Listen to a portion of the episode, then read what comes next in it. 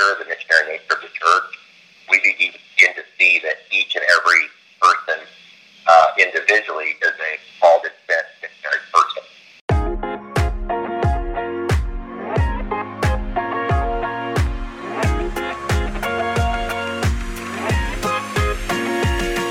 Well, welcome back to the Living Sent podcast. I am so glad that you are tuning in. On today's episode, we are talking about three paradigm shifts for your church.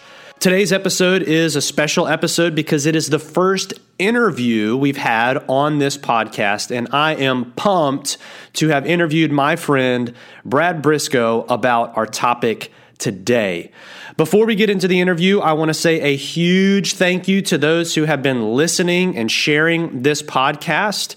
If you haven't done so already, it would mean the world to me if you went to uh, wherever you listen to this podcast and rated and reviewed this podcast. And I would also love to hear from you.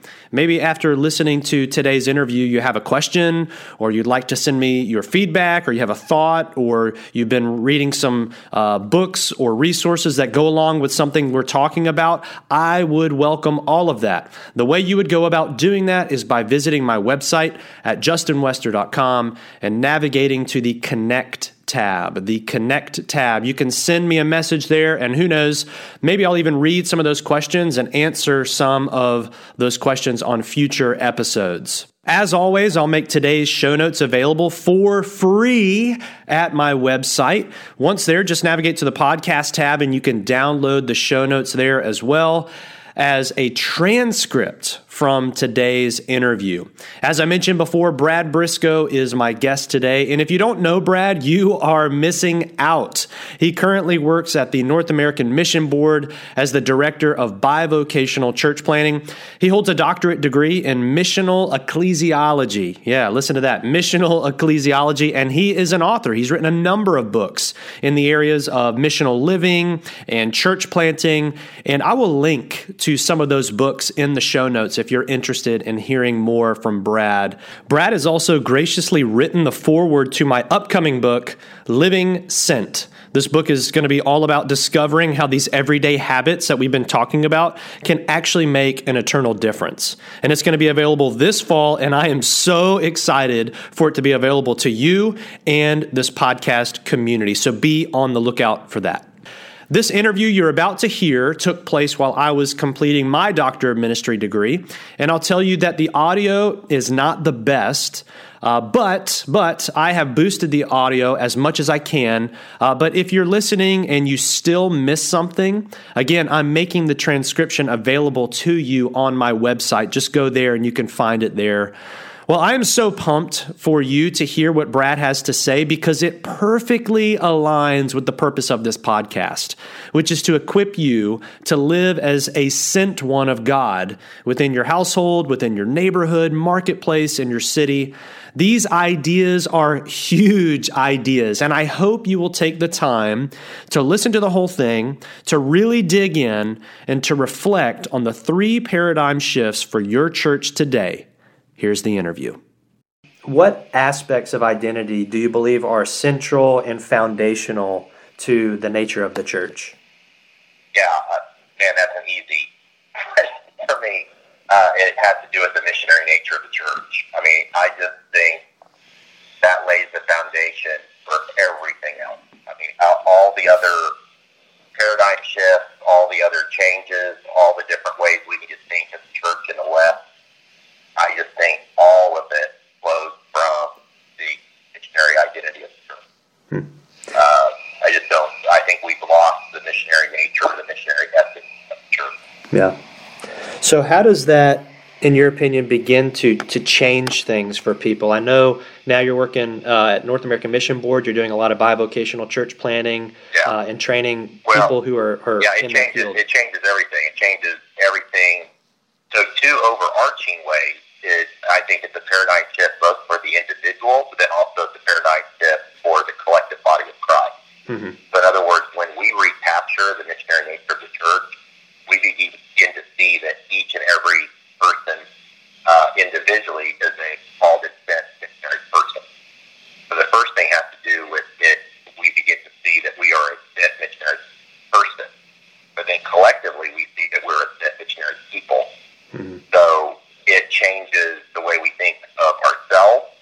changes our identity in a sense, and it certainly changes the identity of corporate life.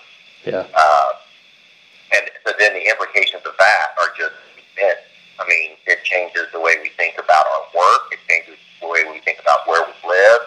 It changes uh, the way we think of ministry. I think it changes the way we think of discipleship evangelism.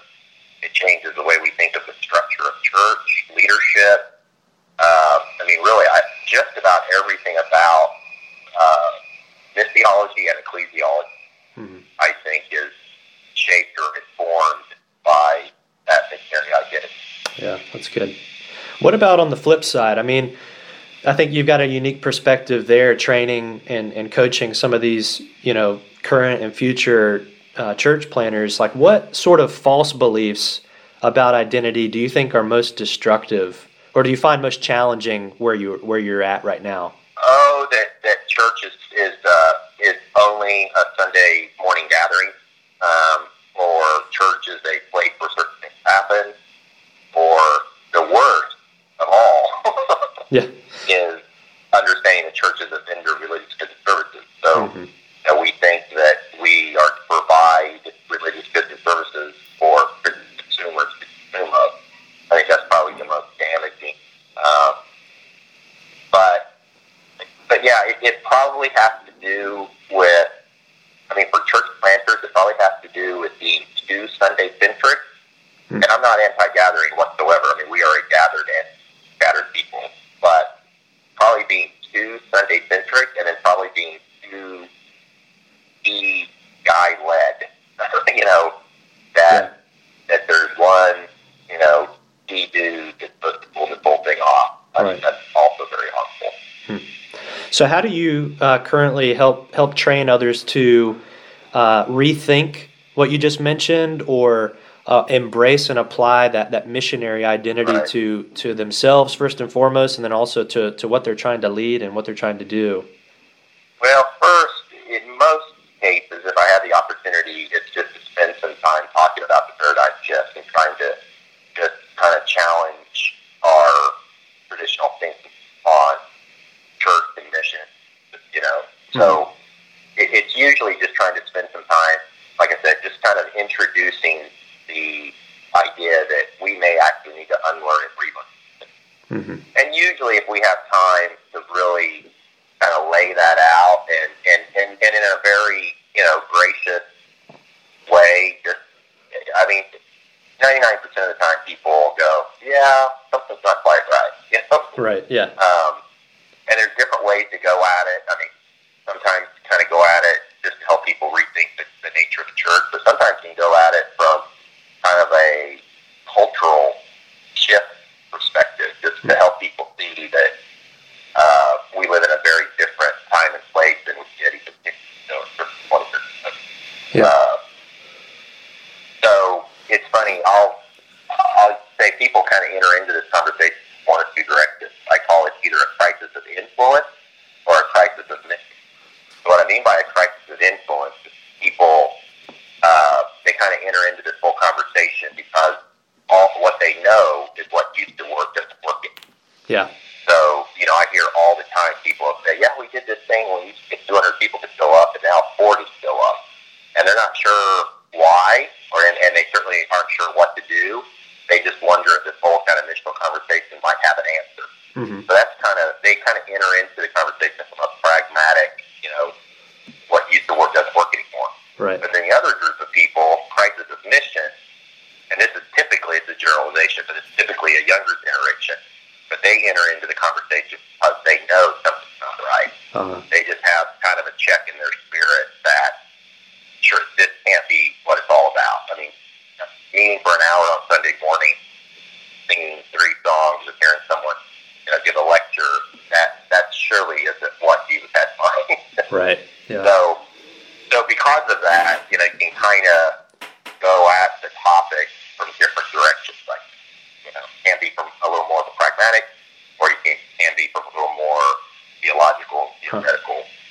Yeah. Well, as you're as you're coaching and training, uh, you know, in your in your ministry context now, what are some of the things that you look for to try to measure if people are starting to rethink uh, some of the things that you mentioned? Like, what are what are the things that you try to either hear or see, and you say, okay, now I understand. They're they're starting to pick up maybe just a tad bit of what I'm talking about. Well, some of it's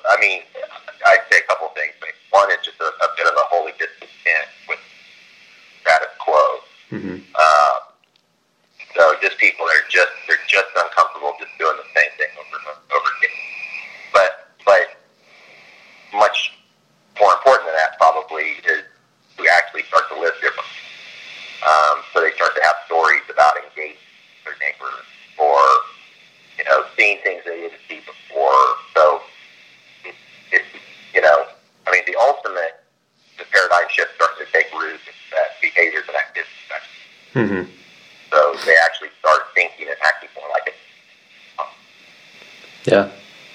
Well, I'd like to uh, go ahead and shift into presence a little bit. Um, I'm trying to keep you at 10 minutes per uh, little uh, word here. So, presence, um, I, am referring to it and understanding it through a lens of how local churches relate to their immediate context. So, every church is, you know, obviously this is kind of a duh statement, is situated in their, their culture. They have a, a unique perspective about their culture. Some have even developed practices on how to engage their culture. And some will even go as far as saying, oh, this is our mode of presence, you know, or mode of engagement. This is, uh, we're a traditional church, we're an attractional church, or hybrid, organic, whatever uh, they say. But what aspect of presence has been most paradigm shifting for discipleship in, in your ministry context? Yeah, so uh, or a couple things I'd say. One is my initial thought, what kind of unpack there, uh, and then I want to get to answer your question. But I think the first thing that's helpful to recognize because most people today, unfortunately, they don't live in their church context. Mm-hmm. You know, we have a lot of kind of regional churches. People might drive 10 minutes, they might drive 30 minutes mm-hmm. to the place where their church meets. Well, because of that, I think we, we actually have to do kind of context work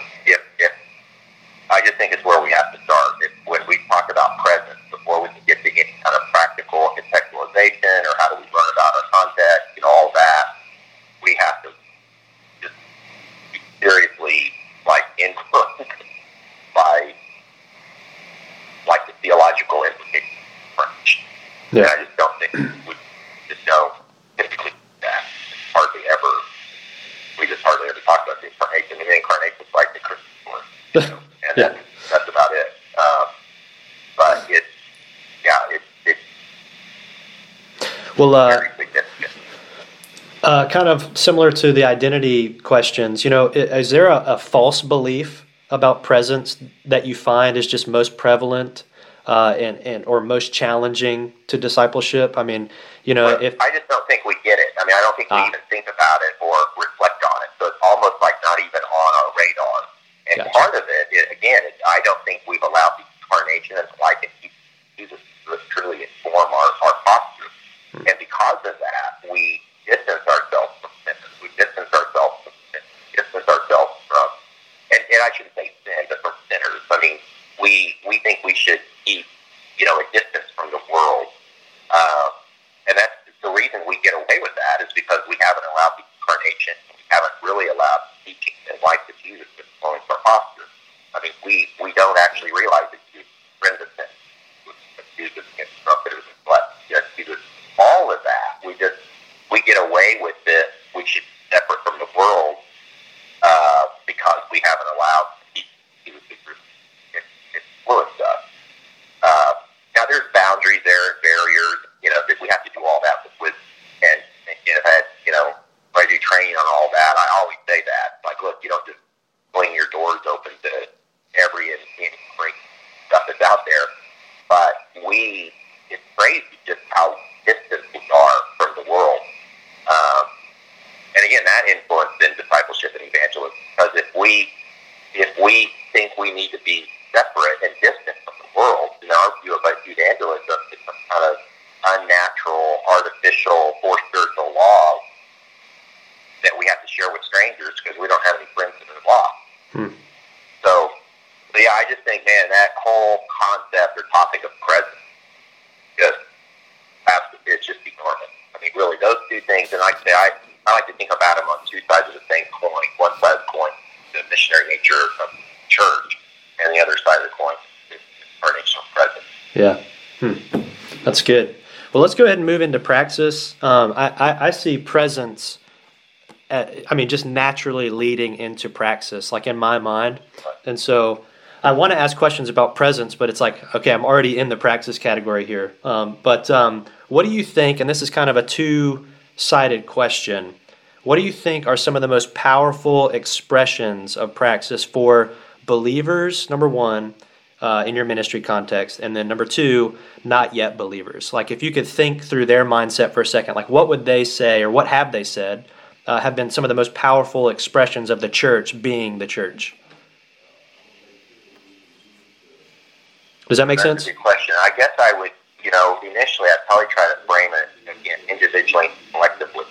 For individually, it's just, you know, it's having friends, Doing life with lots people so they can see that we actually live different, that we live life of great sacrifice and, you know, radical hospitality and generosity. And, but if we're not doing life with people, if we're not in close proximity, uh, and we're not present with them, so they're not that. So, uh, so I think individually, you know, it has to do with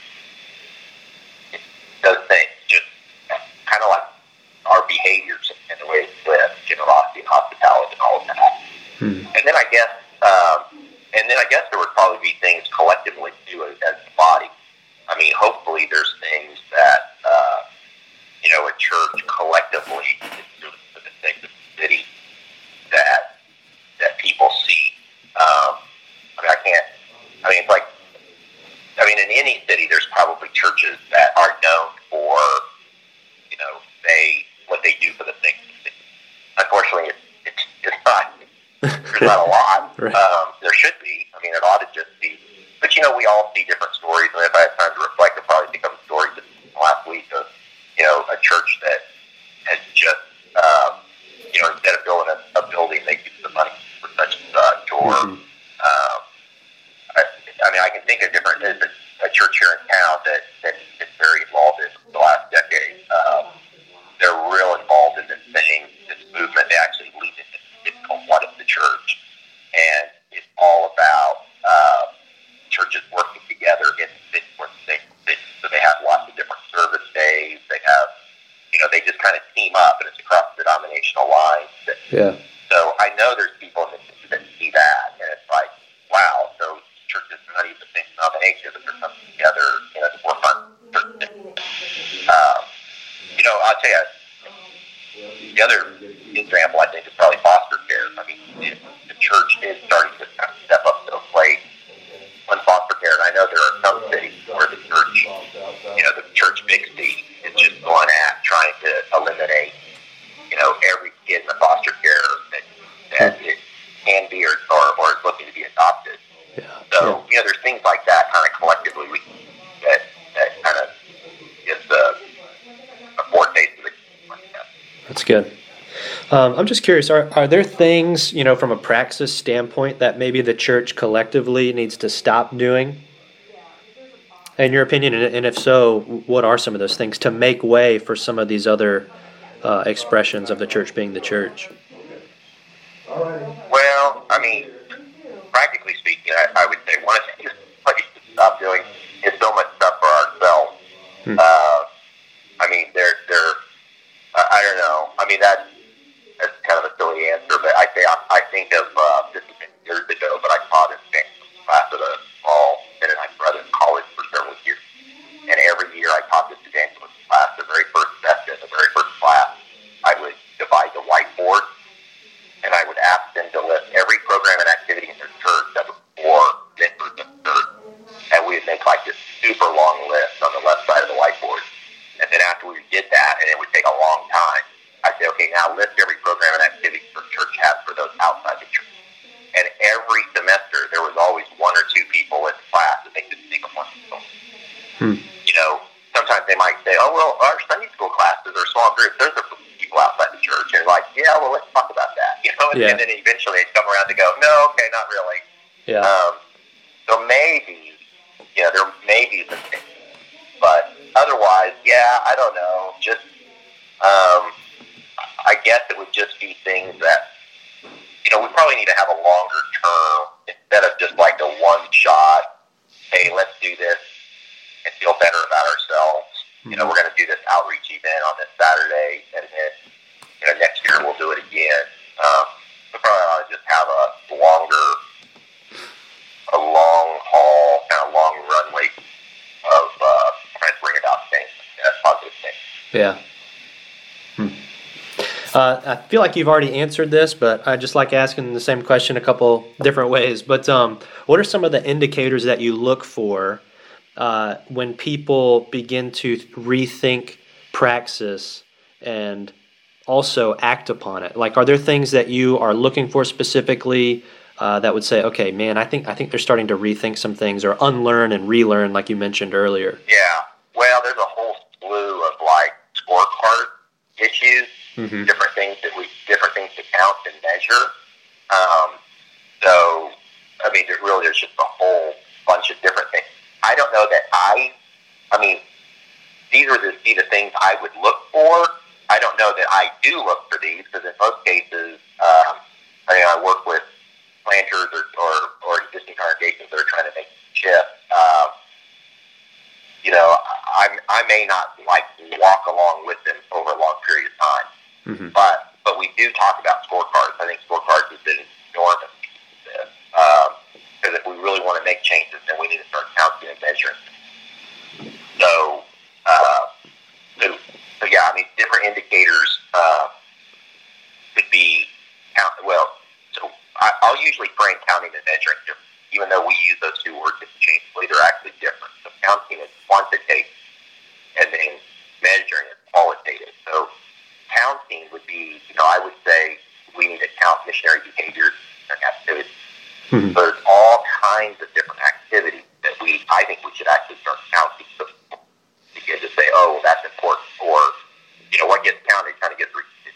Mhm. So all kinds of missionary activities as it relates to, I mean, it could be just really, there's a hundred different things to, from something as simple as how many meals you share with people outside the church each week to how many hours does the church collectively spend tutoring kids from school, you know, how many people are, have we prayed for outside the church membership, you know, just all, there's just all kinds of different activities for kids.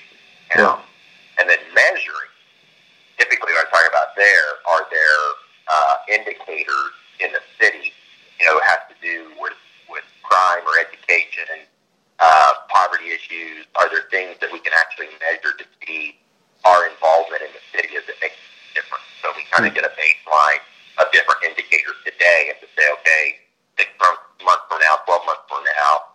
see are we making it different.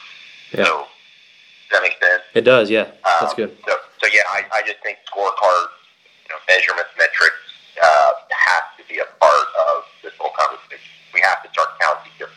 That's great. Because right now, typically all we do is we count how many people show up and how much money. Yeah. And, you know, it sounds snarky, but that doesn't give us any indication whatsoever of the impact that it's having on food. I mean, not, it doesn't, I mean, it just doesn't tell us anything. It just tells us how many people are showing up and how much money they get. Yeah. So we have to start counting the metrics. Wow, a huge thanks to Brad and his time. Just a reminder if you'd like to continue the conversation with a friend or maybe someone at your work or a few people at your church, you can download the show notes and the transcribed interview for free on my website at justinwester.com. Simply navigate to the podcast tab and they are yours. That's all the time we have for today. Remember, you don't have to live sent, you get to. See you next time.